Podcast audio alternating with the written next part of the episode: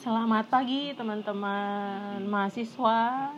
Di materi jurnalisme investigasi pagi ini kita akan bahas mengenai investigasi konflik agraria ya. Jadi memang sebelumnya ini tidak saya masukkan ya dalam silabus tapi ternyata dalam perjalanannya ini saya pikir merupakan isu yang penting untuk diteliti untuk diinvestigasi ditambah kemampuan para jurnalis pada umumnya itu masih terlalu awam ya uh, untuk memahami sebuah konflik agraria itu merupakan apa ya sesuatu yang uh, sering kali malah menindas uh, kecil. Jadi di sini saya harapkan peran kita ada uh, untuk mengawalnya jadi kalian bisa sambil lihat PPT-nya ya. Konflik agraria itu apa sih Bu? Saya nggak pernah dengar misalnya kalian bilang gitu. Jadi konflik agraria itu ya segala sesuatu konflik yang berhubungan dengan tanah ya tanah-tanah tempat kita membangun rumah, membangun perkantoran, membangun uh, hal lain-lain itu uh, itu sangat uh, berpotensial ya sebuah lahan untuk uh, terjadi konflik dan penyebabnya juga banyak sekali banyak faktor ya. Uh, bisa jadi perebutan penguasaan tanah ya atas uh, yang diklaim oleh uh, secara histori dan secara pemiliknya dan lain-lain perebutan uh, sumber daya alam di sekitarnya yang memicu adanya uh, perebutan atas hak tanah tersebut sangat bermacam-macam teman-teman. Tapi sayangnya meskipun ini sangat simpel ya kelihatannya kan simpel kalau konflik agraria itu berhubungan dengan tanah uh, lahan. Jadi ah ya ini ini merupakan sesuatu yang simpel untuk meliput hal yang berbau konflik uh, lahan. Tapi nyatanya ini sangat uh, sedikit sekali ya concernnya teman-teman jurnalis terhadap liputan yang berbau pertanahan atau agraria ini. Jadi di sini uh, kita coba petakan menjadi beberapa faktor ya. Yang pertama adalah uh, kenapa konflik agraria ini minim perhatian ya uh, minim jurnalis yang meliput konflik agraria. Yang pertama ini bisa jadi karena konflik agraria ini bukan isu yang seksi untuk diberitakan. Jadi ini tidak seseksi ketika kita membahas pelecehan seksual ketika kita membahas apa ya isu-isu yang sedang hangat. Ratingnya jelas kalah dengan isu-isu yang sedang hangat tersebut. Orang-orang pasti akan lebih tertarik untuk menyaksikan Uh, untuk memberikan perhatiannya pada sebuah isu yang memiliki kedekatan ya entah itu kedekatan secara fisik kedekatan secara emosional.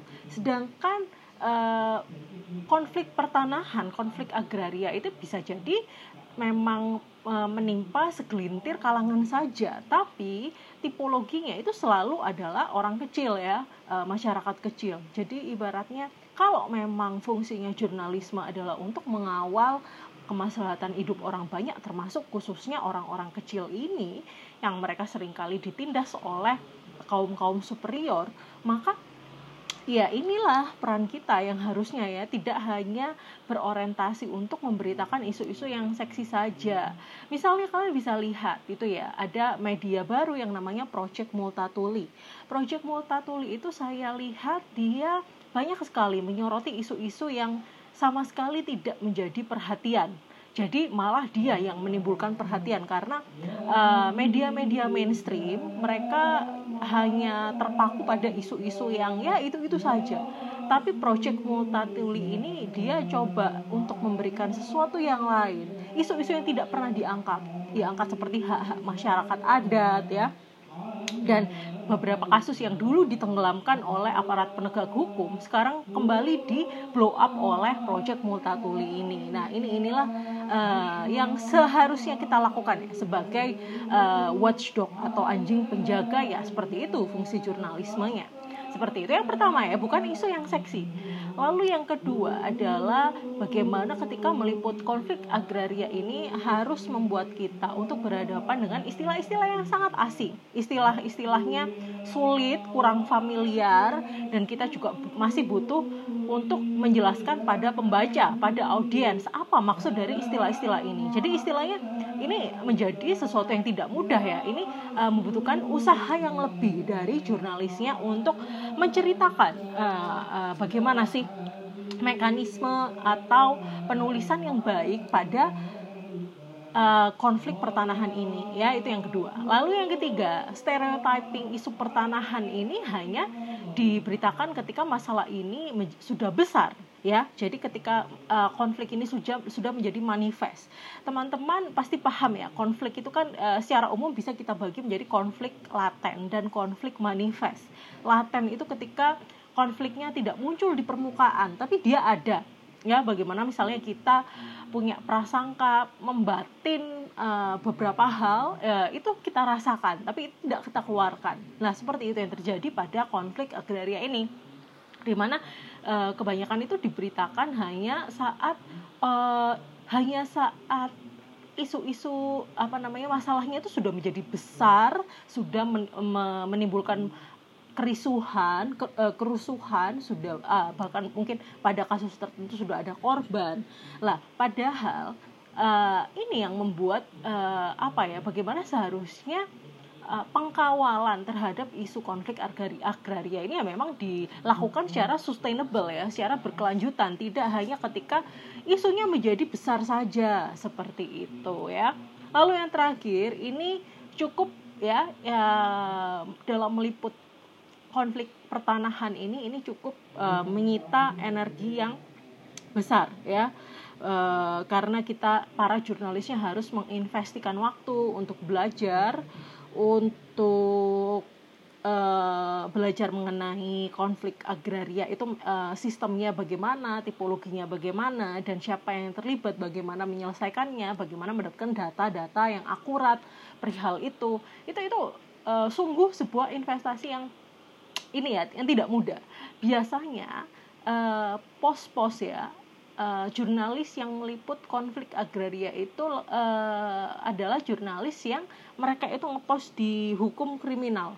Jadi karena sering kali kon, uh, konflik pertanahan ini sudah sudah diliput baru ketika dia masuk pengadilan. Nah, itu akan berarti ranahnya wartawan atau jurnalis dari hukum kriminal yang biasanya mereka uh, nyanggong ya di pengadilan, di kejaksaan tinggi dan akhirnya mengetahui oh ini ada yang seperti ini tapi juga meskipun begitu tidak semua tidak semua wartawan hukum dan kriminal mau meliput. Karena itu tadi ini butuh sekali energi yang besar uh, investasi waktu yang banyak wawancara banyak orang mendapatkan kejelasan dari uh, banyak sekali pihak ya. Apalagi kalau apa, uh, ngomong mengenai aparat penegak hukum itu kita nggak hanya ngomong mengenai polisi tapi kita juga ngomong mengenai uh, kejaksaan tinggi Eh, pengadilan tinggi, Mahkamah Agung, konstitusi, wah itu level hukum yang seperti apa dalam uh, mengawal kasus pertanahan ini? Ini di situ yang saya maksud energi yang besar untuk butuh untuk dialokasikan itu. Seperti itu. Nah lalu uh, itulah ya kenapa akhirnya para jurnalis ini memilih untuk tidak untuk apa ya istilahnya tidak menginvestik menginvestasikan waktu mereka lebih terhadap uh, liputan pertanahan atau konflik agrari, agraria ini. Itu uh, mereka akhirnya uh, banyak sekali yang uh, ibaratnya meremehkan ya. Kita sebagai jurnalis merasa ini bukan kasus yang penting merasa ini tidak melibatkan banyak orang. Akhirnya kita menganggap itu adalah hal yang bisa di uh, dikesampingkan ibaratnya uh, seperti itu tapi uh, justru ini teman-teman ya semakin lama uh, seiring berjalannya waktu ternyata kita harus uh, menyadari bahwa ini menjadi penting untuk memberikan concern kita terhadap isu konflik agraria karena apa? Karena secara waktu ya itu tadi seiring berjalannya waktu ternyata korban-korban uh, yang menjadi uh, menjadi korban menjadi korban dari konflik pertanahan ini semakin banyak ya semakin banyak. Jadi kalau ini taruhlah data pada periode pertama Jokowi menjabat.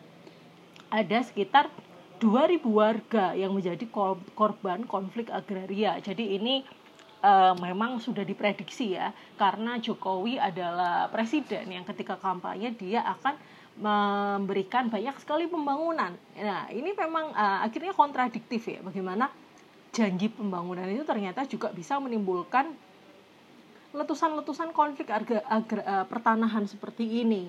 Bahkan kalau sudah ada warga yang menjadi korban itu artinya tidak hanya uh, korban dia kehilangan tanahnya. Tidak berhenti sampai di situ tapi bahkan secara akumulasi datanya itu pada 2015 sampai 2019 ada 55 uh, orang ya yang tewas 75 tertembak uh, 757 dianiaya dan 1000 sekitar 1200 orang itu dikriminalisasi. Kalau dikriminalisasi itu artinya dia dilaporkan balik ya karena hanya karena mereka ini mempertahankan hak atas tanahnya. Ibaratnya seperti itu. Ini datanya saya ambil dari Konsorsium Pembaruan Agraria atau KPA ya. Jadi uh, itu atau uh, itu secara pe, uh, akumulatif pada periode pertamanya Jokowi. Atau kalau kita lihat pada pada 2019 saja ini ya. Misalnya hanya satu tahun kita ngomong di 2019 saja. Itu ada 279 kasus di Indonesia dan tanah yang uh, terlip tanah yang menjadi apa namanya uh, perebutan ini mencapai 734 ribu hektar dan ini melibatkan 109 kepala keluarga.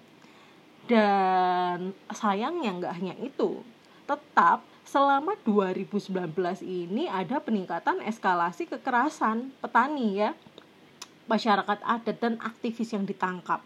Jadi ya ibaratnya orang-orang kecil ini petani masyarakat adat dan aktivis yang mencoba untuk mengawal isu-isu ini mereka yang ibaratnya uh, memilih untuk bertahan karena punya sejarah ya jadi mereka memilih berjuang dipaksa pindah begitu aja istilahnya seperti itu Nah, ini kan uh, suatu bukti dari apa? Bukti dari bagaimana uh, pemerintah ini kok jadi represif gitu. Orang-orang kecil seperti masyarakat adat, petani ya, petani yang malah sebenarnya itu adalah yang penyokong uh, hidup masyarakat Indonesia sebagai negara agraris ini kok malah diginikan ibaratnya seperti itu. Nah, itulah teman-teman akhirnya yang mendorong saya ya untuk me, untuk memberikan kepada kalian pemahaman ini loh ada salah satu isu yang sudah lama sekali di apa ya di dikesampingkan tapi ini perlu menjadi perhatian kita ibaratnya seperti itu nah lalu eh, saat kita mencermati konflik pertanahan itu uh, lekat kaitannya dengan sektor lain yang bisa jadi mereka itu beririsan ya dalam uh, konfliknya dengan uh, apa namanya untuk merebutkan tanah uh, ini dan ini ada datanya ya teman-teman kalian bisa lihat uh, ada delapan jenis uh, sektor yang sering kali beririsan dengan konflik pertanahan. Yang pertama ini yang paling banyak adalah uh, dari sektor perkebunan ya. Lalu yang kedua adalah infrastruktur diikuti properti, pertambangan, kehutanan, militer, uh, kelautan dan pulau-pulau kecil dan juga yang terakhir adalah sektor pertanian. Di sini saya tidak akan bahas semuanya ya, saya akan coba uh, elaborasi beberapa sektor saja di sini. Jadi misalnya misalnya seperti perkebunan. Perkebunan ini teman-teman, di sini masih dibagi lagi. Jadi sektor perkebunan yang sering kali beririsan uh, dengan konflik pertanahan ini bisa jadi perkebunannya punya swasta atau perkebunannya punya negara. Nah, Uh, tapi di sini misalnya ini ya, kalau uh, dia yang beririsan konflik itu adalah perkebunan milik negara, ini ini yang sangat apa ya disayangkan. Karena apa? Karena nyatanya da, berdasarkan data-data yang ada konflik pertanahan yang terlibat yang melibatkan perkebunan milik negara ini terjadi puluhan tahun. Tipologinya seperti itu. Jadi kebiasaannya biasanya kalau ada konflik agraria yang itu berhubungan dengan uh, perkebunan milik negara ya BUMN itu ternyata adalah konflik yang terjadi berlarut-larut puluhan tahun itu karena apa? Karena memang uh, pemerintah kita itu terlalu mudah untuk memberikan izin usaha perkebunan melalui hak guna usaha atau HGU akhirnya itu eh, dampaknya ribuan desa pemukiman tanah garapan ya itu uh, mereka dalam status konflik dengan PTPN ini dengan apa namanya perkebunan-perkebunan milik negara ini. Nah, uh, sayangnya di sini uh, pemerintah itu punya perspektif yang gimana ya? Ketika mereka melihat uh, masyarakat uh, kecil yang berkonflik dengan pertanah uh, PTPN atau perkebunan negara ini, uh, cara pandang pemerintah ini menempatkan masyarakat kita, masyarakat kecil ini sebagai orang yang pengganggu usaha, pembalak liar. Ini kan sangat apa ya? Bagaimana ini? Kan mereka hanya ingin memperjuangkan hak-hak mereka, tapi bukan dianggap sebagai uh, uh, apa ya hal-hal yang seperti itu. Dan uh, lebih mirisnya lagi ya teman-teman ya, kalau kita lihat dari sisi komoditasnya dalam sektor perkebunan ini paling banyak itu yang bermasalah yang uh, terlibat dengan konflik pertanahan ini adalah perkebunan yang berbasis komoditas kelapa sawit. Wow, kalau sudah bahas kelapa sawit ini ngeri ya, karena banyak sekali mafia yang terlibat di dalamnya. Di sisi lain, memang ini adalah sesuatu yang uh, bagus. Karena apa? Karena kelapa sawit ini salah satu komoditas yang sangat uh, yang mudah sekali didapatkan di Indonesia. Istilahnya kita bisa ini merupakan salah satu hasil sumber daya alam kita, uh, sumber daya alam berupa kelapa sawit yang akhirnya bisa kita olah menjadi yang namanya CPO atau crude palm oil. Uh, biasanya itu kita jual ke negara-negara lain. Tapi ya teman-teman ya perlu uh, teman-teman tahu kalau ternyata dalam beberapa uh, lima tahun terakhir ternyata beberapa negara maju ya khususnya Uni Eropa mereka itu sudah melakukan pelarangan terhadap penggunaan minyak kelapa sawit. Karena apa? Karena ternyata kelapa sawit ini adalah masuk tanaman yang tidak sustainable. Jadi lahan yang ketika dia sudah ditanami oleh kelapa sawit rupanya tingkat kesuburannya akan jauh berkurang oleh karena itu, Uni Eropa itu sengaja untuk tidak mau membeli minyak kelapa sawit. Oleh karena itu, kalau teman-teman paham ya kemarin berita-beritanya, kalau Jokowi itu dia uh, ya nggak apa-apa. Istilahnya Jokowi mengatakan nggak apa-apa kalau misalnya Uni Eropa yang sebelumnya mereka sangat tergantung untuk membeli uh, eh, CPO atau crude palm oil minyak uh, minyak kelapa sawit mentah dari Indonesia, tapi memutuskan untuk tiba-tiba melakukan pelarangan atau ban. Jadi tidak apa-apa. Kita akan gunakan sendiri. Ibaratnya seperti itu ya katanya Jokowi. Uh, sebagian ekonom menilai itu adalah usaha bagaimana supaya Indonesia tidak memonopoli perdagangan. Karena Indonesia merupakan uh, tiga tiga apa ya masuk dalam tiga negara terbesar penghasil kelapa sawit terbesar di dunia. Jadi bisa bayangkan ya bagaimana kalau negara-negara lain itu bergantung dengan Indonesia itu bisa menciptakan monopoli pasar kan? Tapi uh, tapi diskursus lain ada juga gagasan lain yang mengatakan ya memang Uni Eropa itu benar bahwa kelapa sawit itu bukan tanaman yang berkelanjutan akhirnya itu malah menimbulkan dampak kerusakan lingkungan yang kompleks oleh karena itu banyak sekali ya aktivis-aktivis lingkungan itu mereka yang ya mengawal mengawal supaya tidak terjadi yang namanya uh, pengalihan fungsi lahan menjadi kebun kelapa sawit seperti itu. Nah, ini kan miris ya bagaimana ternyata kebanyakan uh, konflik pertanahan kita ini uh, dia berasal dari perubahan ahli uh, apa namanya alih fungsi lahan ke kelapa sawit. Karena itu tadi kalau bahas kelapa sawit pun itu banyak ya uh, apa namanya yang masalah masalah-masalah lain yang mengikuti di belakang. Aduh ini pusing memang kalau bahas pelingkungan ini. Lalu uh, jadi itu ya kelapa sawit di sini kita bisa lihat uh, dari dua sisi ya yaitu sisi yang merugikan negara karena dampak terhadap lingkungan dan menguntungkan karena ini Indonesia menjadi salah satu negara yang me, me, uh, ini ya penghasil komoditas terbesar salah satu penghasil, penghasil komoditas kelapa sawit terbesar di dunia seperti itu. Oke, okay. lalu yang kedua tadi kita bahas uh, ini ya konflik uh, yang beririsan yaitu dengan sektor perkebunan dengan uh, pertanahan ini. Lalu yang kedua adalah infrastruktur. Nah, infrastruktur ini ya macam-macam ada seperti perubahan uh, alih fungsi lahan menjadi fas fasum fasilitas umum, fasos, fasilitas sosial, jalan tol, pariwisata, bandara, aduh sampai pembangkit listrik ya. Karena uh, itu tadi Jokowi lewat uh, lewat ini Perpres ya, peraturan presiden nomor 6 tahun 2016 itu. Dia kan punya uh, Perpres yang namanya percepatan pelaksanaan proyek strategis nasional. Nah, contohnya saja dalam konteks pariwisata. Di sana Jokowi itu mentargetkan ada 10 kawasan yang akan dialihfungsikan menjadi Bali baru. Jadi akan di apa ya sebisa mungkin itu digunakan untuk uh, tempat wisata seperti itu tempat wisata yang menyerupai Bali untuk me, me, apa mengundang ibaratnya mengundang wisata internasional wisatawan internasional.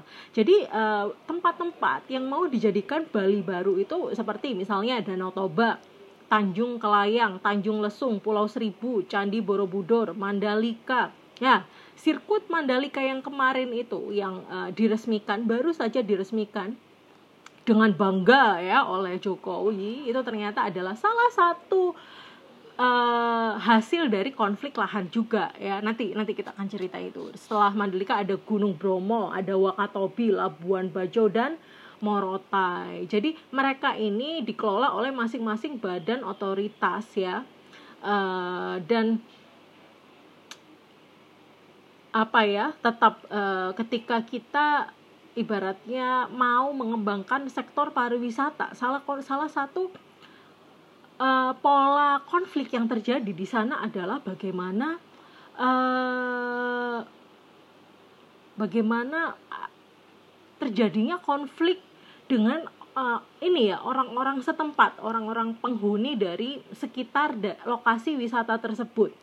Misalnya saja di Sumatera Utara ya, Badan Otoritas Pariwisata Danau Toba itu mereka sudah menggusur tanah adat dan kebun masyarakat adat di desa Sigapiton ya di Kabupaten Toba Samosir. Jadi penggusuran itu kalau menurut mereka itu itu sih dilakukan karena untuk membangun jalan ya, membangun jalan uh, yang namanya itu Denomedi Caldera Toba Escape menuju Batu Silali. Uh, jalannya sekitar 1,9 km, lebarnya sekitar uh, 18 meter. Jadi itu uh, untuk mendukung pengembangan industri pariwisata Danau Toba itu. Tapi sayangnya tetap ya penggusuran penggusuran terhadap tanah adat dan uh, kebun masyarakat adat itu uh, disertai tindakan kekerasan karena kan masyarakat adat ya masyarakat adat itu apa ya teman-teman nanti kita akan bahas di uh, lain itu tapi singkatnya masyarakat adat itu seperti masyarakat yang masih menjalankan ini ya menjalankan sesuatu dengan cara hidup tradisional uh, dan mereka bisa uh, ibaratnya masih hidup seimbang dengan alam tempat sekitar mereka tinggal. Jadi misalnya uh, mereka tidak akan menggunakan banyak akses terhadap teknologi di situ. Nah, masyarakat, adat ini sebenarnya harus kita rawat karena apa? Karena mereka lah yang menjaga keseimbangan hidup uh, suatu lingkungan uh, dengan alam ya. Karena ibaratnya kita, kita mungkin beberapa orang bisa ngejudge kalau masyarakat uh, adat adalah masyarakat yang anti perubahan, tidak mau adjust dengan teknologi. Tapi nyatanya kita membutuhkan itu. Kalau misalnya kita tidak mempunyai masyarakat adat, ya bisa jadi semua desa mungkin pada uh, besok ini apa namanya dalam masa depan bisa jadi semua desa disulap menjadi uh, hutan beton ya, di mana-mana ada pembangunan, tidak ada ruang hijau dan lain-lain. Nah itu kan gimana? Hidup itu kan tentang harmoni ada rantainya. Kalau uh, yang satu hilang ya nanti perlahan-lahan akan memberanguskan semuanya. Ibaratnya seperti itu. Nah apa yang terjadi di Danau Toba ini ya? Ini ini uh, sa uh, salah satunya jadi penolakan warga itu uh, disikapi oleh pemerintah itu menggunakan alat berat untuk menggusur paksa dan memobilisasi aparat kepolisian di sana. Waduh ini ini uh, luar biasa ya. Maksudnya Eh, teman-teman pelan-pelan aja untuk mencermati ini karena memang ini butuh waktu. Nah, uh, lalu ada juga misalnya di Komodo, di Komodo itu mereka uh, mau bilang itu akan dibuatkan seperti Taman Jurassic Park yang mana itu uh, gimana ya? Uh, saya tidak membayangkan kalau ada perubahan yang mengancam makhluk satu-satunya makhluk yang ada di dunia. Komodo itu kan uh, ibaratnya uh, ini ya yang termasuk uh, keajaiban dunia dan di sana uh, dibuatlah pembangunan dan pemerintah menggusur uh, warga Pulau Komodo ini sekarang menghadapi ancaman penggusuran karena e, di sana ibaratnya pemerintah lokalnya itu mau mengosongkan kawasan Pulau Komodo itu dari kehidupan manusia. Jadi mereka menilai e, keberadaan manusia di Pulau Komodo itu yang akan mengancam e, Komodo itu akan menjelang kepunahan. Padahal tidak ada e, apa ya dasarnya apa argumentasi seperti itu itu dasarnya apa? Wong selama ribuan tahun juga Komodo di sana hidup bersama manusia. Lalu kenapa kok sekarang uh, ibaratnya manusia dituduh yang uh, membuat itu punah. Nah, ini manusia yang mana dulu kan yang di yang diomongkan sama pemerintah lokalnya ini. Seperti itu, teman-teman. Itu itu contoh dari konflik infrastruktur ya yang melibatkan uh, pariwisata. Lalu di sini saya sedikit ingin bahas mengenai konflik properti. Jadi kalau konflik properti ini uh, misalnya yang paling dekat dengan kita ini uh, apa yang terjadi di uh, Surabaya ada yang namanya surat ijo ya. Teman-teman mungkin uh, pernah dengar. Jadi surat ijo ini merupakan uh, lahan ya. Lahan yang menjadi aset milik pemerintah lokal pemerintah kota Surabaya. Lalu pada era dulu ya udah zaman zaman setelah kemerdekaan lahan-lahan ini dialih fungsikan sebagai lahan bangunan untuk masyarakat, rumah, warga. Tapi asal pengguna itu e, mereka harus membayar retribusi pada pemerintah ya. Jadi e, pada perkembangannya seiring berjalannya waktu e, masyarakat ini menuntut supaya ya ini sudah ibaratnya sudah menjadi tanah mereka. Tolong di apa ya ibaratnya tolong di ini di, diberikan uh, sertifikat hak miliknya. Mereka uh, masyarakat ini nggak mau untuk mengembalikan tanah mereka kepada pemerintah. Ya memang ini secara historis agak ini ya, agak miris bagaimana uh, ini memang bukan tanah aslinya tapi kok uh, mereka menuntut. Nah, ya, tapi gimana lagi karena di luar Surabaya banyak ya di kota-kota lain seperti Makassar dan beberapa kota lain yang mereka punya uh, tipe yang sama konfliknya. Jadi ada surat hijau, tapi pada akhirnya pemerintah lokalnya ini bisa ya untuk mengubah aset tersebut menjadi hak milik masyarakat tersebut. Uh, tapi di Surabaya ini masih ber masih berlangsung ya. Ibaratnya ini adalah konflik yang sudah ada sejak orang tua kita uh, orang tua sejak kakek nenek kita. Uh, jadi kalau di daerah-daerah lain itu mereka sudah uh, sudah ditebus. Ibaratnya pemerintah kota itu sudah memberikan sertifikat hak milik pada daerah-daerah uh, yang menjadi lahan surat hijau itu. Uh, caranya apa uh, kemarin itu apalagi Jokowi itu punya program ya program sertifikat hak milik atau SHM jadi uh, secara cuma-cuma Jokowi memberikan itu, memberikan sertifikat hak miliknya itu, karena kan dia kan salah satu uh, programnya Jokowi kan banyak sekali ya hal-hal uh, seperti yang dia sebut sebagai re reformasi agraria dan hal-hal seperti itu. Nah, dalam kasus Surabaya ini saya juga nggak tahu ya. Saya coba riset lewat lewat lewat Google, lewat berita-berita yang ada dan memang di Surabaya itu alot sekali. Jadi pemerintah uh, kota kita, wali kota kita yang sebelumnya itu tidak ada yang mau ya ibaratnya memperjuangkan uh, rumah dengan surat hijau ini. Baru yang ini yang lucu, yang lucu malah yang memperjuangkan itu adalah Lanyala ya. Teman-teman pasti paham ya siapa itu Lanyala Mataliti. Lanyala ini sekarang menjabat sebagai ketua Dewan Perwakilan Daerah Republik Indonesia atau DPD RI jadi mungkin karena Lanyala ini orang Surabaya jadi dia ikut mengawal proses perubahan uh, surat hijau ini menjadi hak milik warga Surabaya masing-masing warga itu. Jadi uh, Lanyala ini sudah melakukan beberapa audiensi dengan pihak-pihak banyak pihak ya seperti Kementerian Agraria dan Tata Ruang, Kemendagri dan lain-lain.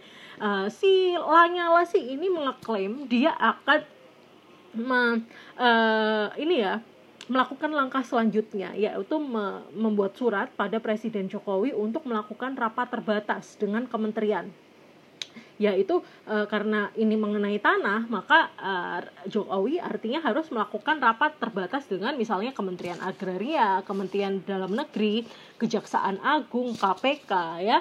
Jadi mereka e, akan merapatkan untuk menyepakati payung hukum dari pelepasan hak tanah uh, yang semula menjadi adalah itu tanah milik pemerintah kota untuk dilepas menjadi milik masing-masing orang yang menempati tanah tersebut ibaratnya seperti itu. Nah itu ya teman-teman ya. Bisa kita bayangkan memang dari situ betapa rumitnya konflik yang uh, yang yang melibatkan tanah-tanah seperti ini ibaratnya seperti itu.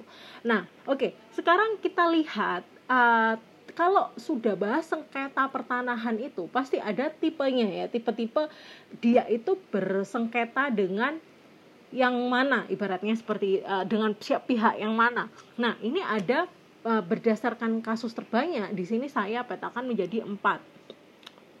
Yang pertama adalah sengketa di atas tanah pertanahan, eh, di atas tanah perkebunan ya, di mana sengketa ini yang uh, yang terlibat di sini adalah masyarakat versus uh, perkebunan milik negeri atau swasta ya biasanya sih tuntutan masyarakatnya di sini untuk pembatalan hak guna usaha itu tadi.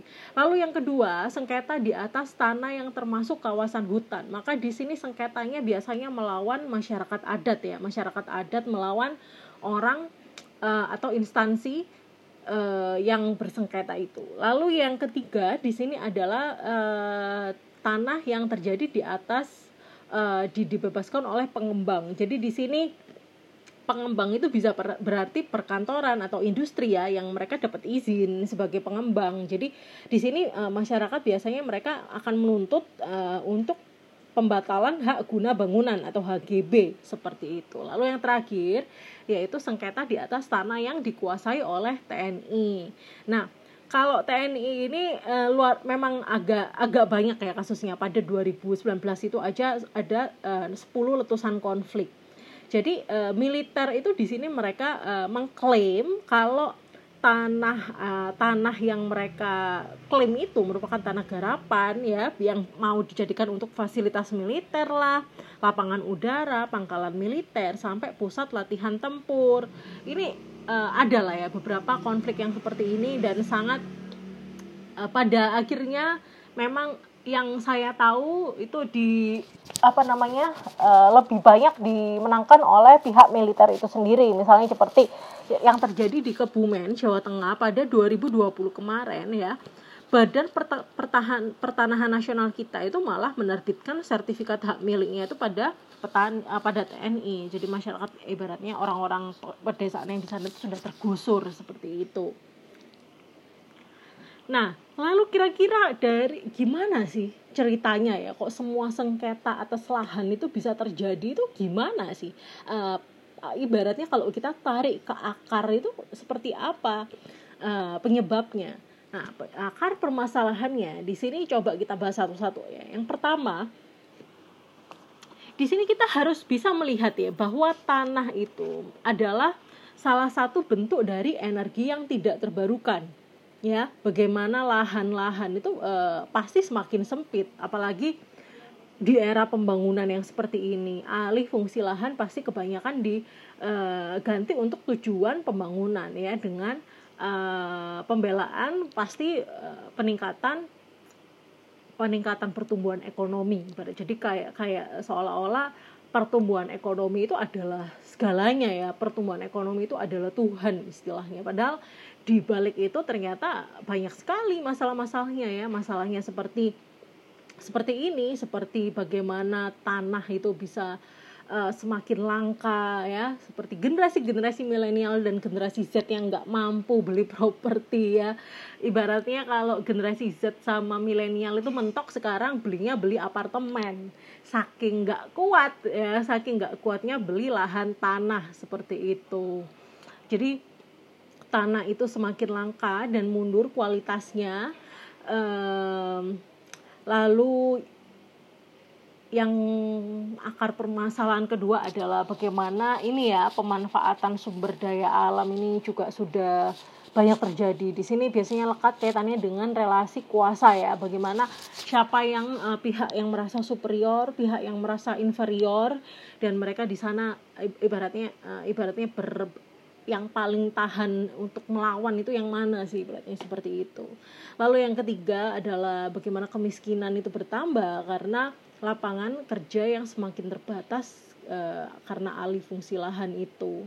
Uh, kalau ibaratnya negara seperti Indonesia yang dalam proses industrialisasi seperti ini ya memang uh, pada akhirnya kita harus ini ya uh, struggling untuk bisa uh, untuk bisa survive membeli ya jangankan membeli ini ya membeli membeli properti tapi untuk menyewanya saja. Itu itu sudah semakin mahal karena itu tadi eh, saking terbatasnya lahan itu. Jadi memang nggak adil ya kalau kita compare apple to apple antara bagaimana generasi sekarang itu sulit membeli tanah karena kita kebanyakan minum kopi, kebanyakan beli uangnya untuk kopi. Ya, itu sudah beda konteksnya ya. Bagaimana harga lahan 50 tahun yang lalu, eh, bagaimana eh, atau 30 tahun yang lalu bagaimana orang tua kita bisa me menyingsingkan gajinya sedikit aja untuk menyicil rumah itu masih bisa dibandingkan sekarang. Sekarang kita gaji uh, average rata-rata mungkin 5 sampai 7 juta per bulan. Tapi itu pun kalau mau masih uh, kalau mau beli properti juga mahal-mahal ibaratnya seperti itu. Ibaratnya belum menjangkau ya. Lalu uh, yang keempat adalah ketimpangan akses terhadap perolehan sumber daya alam karena perbedaan akses modal dan politik. Ini maksudnya bagaimana akses modal dan politik itu terkait dengan privilege kita. Siapa sih kenalan kita? Apakah kita punya akses terhadap modal? Apakah kita punya akses terhadap uh, kekuasaan? Uh, yang itu membuat kita yang membuat kita dipermudah untuk mendapatkan apa ya akses-akses sumber daya alam ya jelas tidak ya karena kebanyakan orang Indonesia adalah uh, kalangan yang tidak punya privilege dan oleh karena itu akhirnya yang kaya ya masih akan muter di lingkungan di di lingkaran itu itu saja seperti itu. Lalu yang terakhir, yang kelima adalah ini tadi ter, uh, semakin terdesaknya ya hak masyarakat adat terhadap sumber daya alam. Jadi di Indonesia itu kita tidak masih belum punya hukum perlindungan untuk masyarakat adat jadi mereka-mereka ya yang misalnya seperti suku Baduy itu ya suku Baduy di Banten di Banten yang mereka tidak benar-benar mengisolasi hidup mereka dari masyarakat luar bahkan jam 7 malam itu katanya aja sudah sepi ya. Sudah nggak ada orang di situ. Uh, ya udah nanti di situ uh, itu itu mereka adalah masyarakat yang tidak punya ibaratnya tidak punya perlindungan hukum. Nanti suatu waktu kalau misalnya ternyata pemerintah ingin menggunakan tanah mereka untuk hal lain ya itu bisa jadi digusur. Seperti itu. Itu kan sangat waduh ya sangat ya begitulah ibaratnya ya teman-teman ya sudah tahu ya. Nah uh, jadi selain itu ya teman-teman ya uh, akar permasalahan kita ini juga tidak lain uh, adalah warisan dari koloni dari penjajah kita yaitu Belanda yang di mana saat itu Belan, uh, Bela, apa namanya warisan kolonial yang turun pada orde lama ya orde, eh, orde baru karena orde lama hanya sebentar. Jadi bagaimana budaya uh, koloni dan juga orde baru ini mereka sangat um, apa ya tidak punya aturan jelas. Jadi payung hukumnya itu baru diatur sekitar tahun 60 1960 itu pun tidak dilakukan secara benar.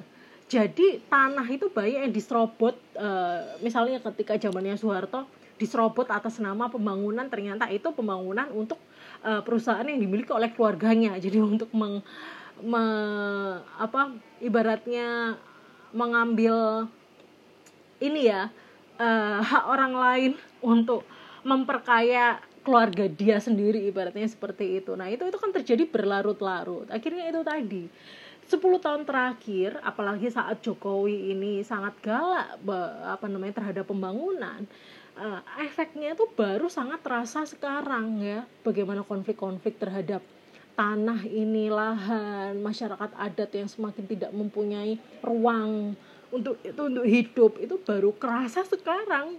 Karena masalahnya sudah lama terjadi dulu tapi orang-orang orang apalagi rezim kita yang represif ya saat orde baru itu mereka tidak menganggap ini sebagai masalah. Karena ya siapa pun yang melawan nanti akan diberangus ya ketika zamannya uh, orde baru. Istilahnya ngom uh, apa kalau teman-teman tahu istilah Petrus ya dulu itu ya bagaimana orang-orang yang ditembak secara sembarangan karena mereka bersuara seperti itu. Itu menjadikan kita tidak berani untuk uh, mengkritiki berarti seperti itu.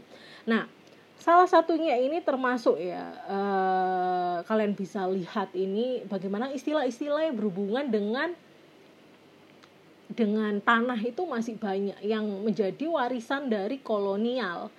Eh, misalnya seperti girik ya tanah girik tanah eigendem tanah eigendem verponding tanah petok D tanah letter C. Wah itu itu sangat bervariasi di sini dan kita bisa lihat di sini sangat membingungkan bagaimana pembagian hak tanah e, pada zaman kolonial itu sangat rancu. Giri itu ibaratnya kalau kita menempati suatu lahan lalu kita hanya punya giri itu berarti kita hanya membayarkan pajak atas tanah tersebut tapi kita bukan jadi pemiliknya. Nah itu Uh, itu kalau girik ya. Ada lagi yang lain-lain. Misalnya tanah petok D itu setara dengan surat kepemilikan tanah. Artinya kita bisa memiliki uh, kita memang pemilik sah dari tanah tersebut itu tanah petok D. Kalau tanah letter C adalah tanah yang tercatat dalam buku tanah di kantor desa. Jadi uh, semua ya semua istilah uh, istilah-istilah kepemilikan tanah ketika kolonial itu bahkan masih digunakan sampai sekarang. Dan pemahaman masyarakat itu banyak sekali yang keliru. Ada yang mikir girik itu ya benar-benar artinya hak kepemilikan tanah. Jadi nggak perlu SHM hak apa surat SHM itu sertifikat hak milik tapi hanya memperlihatkan girik menurut mereka sudah cukup padahal tidak karena sesungguhnya teman-teman ya dari uh, acuan undang-undang uh, dari Kementerian Agraria Undang-Undang Nomor 5 Tahun 1960 itu sudah ada undang-undang pokok agraria yang mengkonversi. Jadi di situ sudah ada hitung-hitungannya.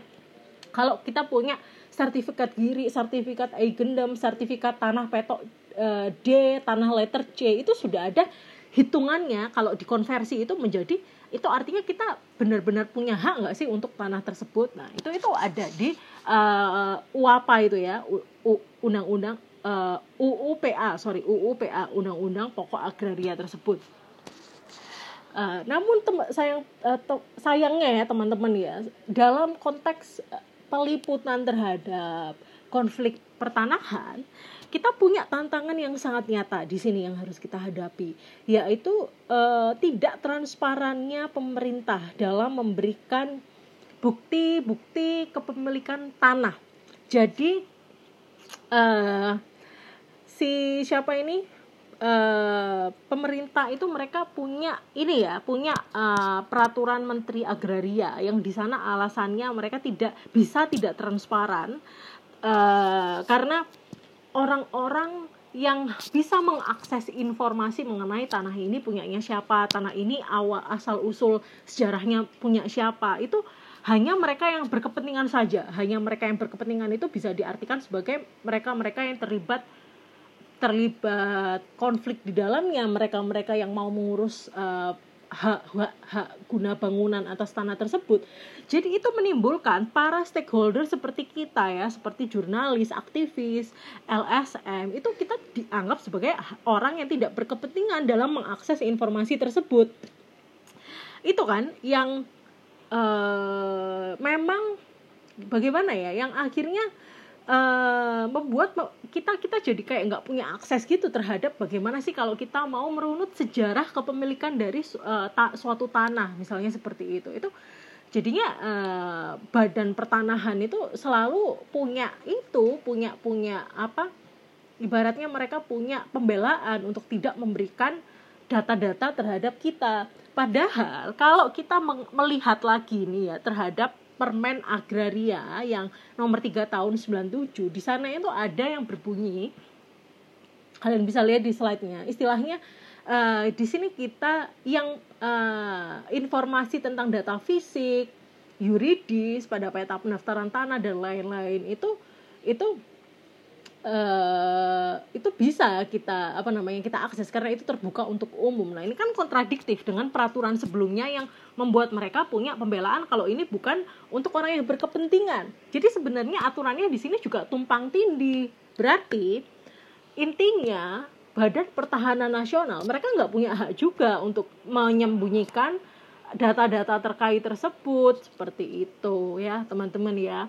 Jadi uh, untungnya di zaman sekarang juga kita bisa lihat ya kayak di Watchdog dokumenter sama Project Multatuli atau bahkan di Vice Indonesia mereka adalah media-media alternatif yang sering sekali membahas mengenai uh, ini konflik agraria juga hak-hak masyarakat adat. Banyak sekali ya kalian bisa lihat uh, bagaimana mereka menyorot isu-isu ini dengan sangat masif ya. Di Watchdog itu ada ini ya mungkin teman-teman tahu mulai dari yang dulu itu ada yang namanya Samin versus sama Semen Demahozes Skala Benoa Hikayat Terakhir apalagi ya? Surat Cinta dari Pantura kalau terus yang terakhir kemarin tuh ada Wadas Waras itu ya itu tentang lahan di desa Wadas itu uh, ada juga yang lumayan viral tuh ada kinipan lah itu itu itu upaya upaya media alternatif untuk menghadirkan ini mengawal secara langsung bagaimana uh, penindasan terhadap kepemilikan tanah itu tidak boleh terjadi, berarti seperti itu. Nah ini materi akan uh, akhirnya terkait dengan topik lingkungan ya, uh, apa liputan atau investigasi terhadap lingkungan yang akan kita bahas minggu depan. Oke, okay? kalau ada pertanyaan atau diskusi silakan dilempar di WhatsApp grup. Terima kasih untuk hari ini semuanya. Wassalamualaikum warahmatullahi wabarakatuh.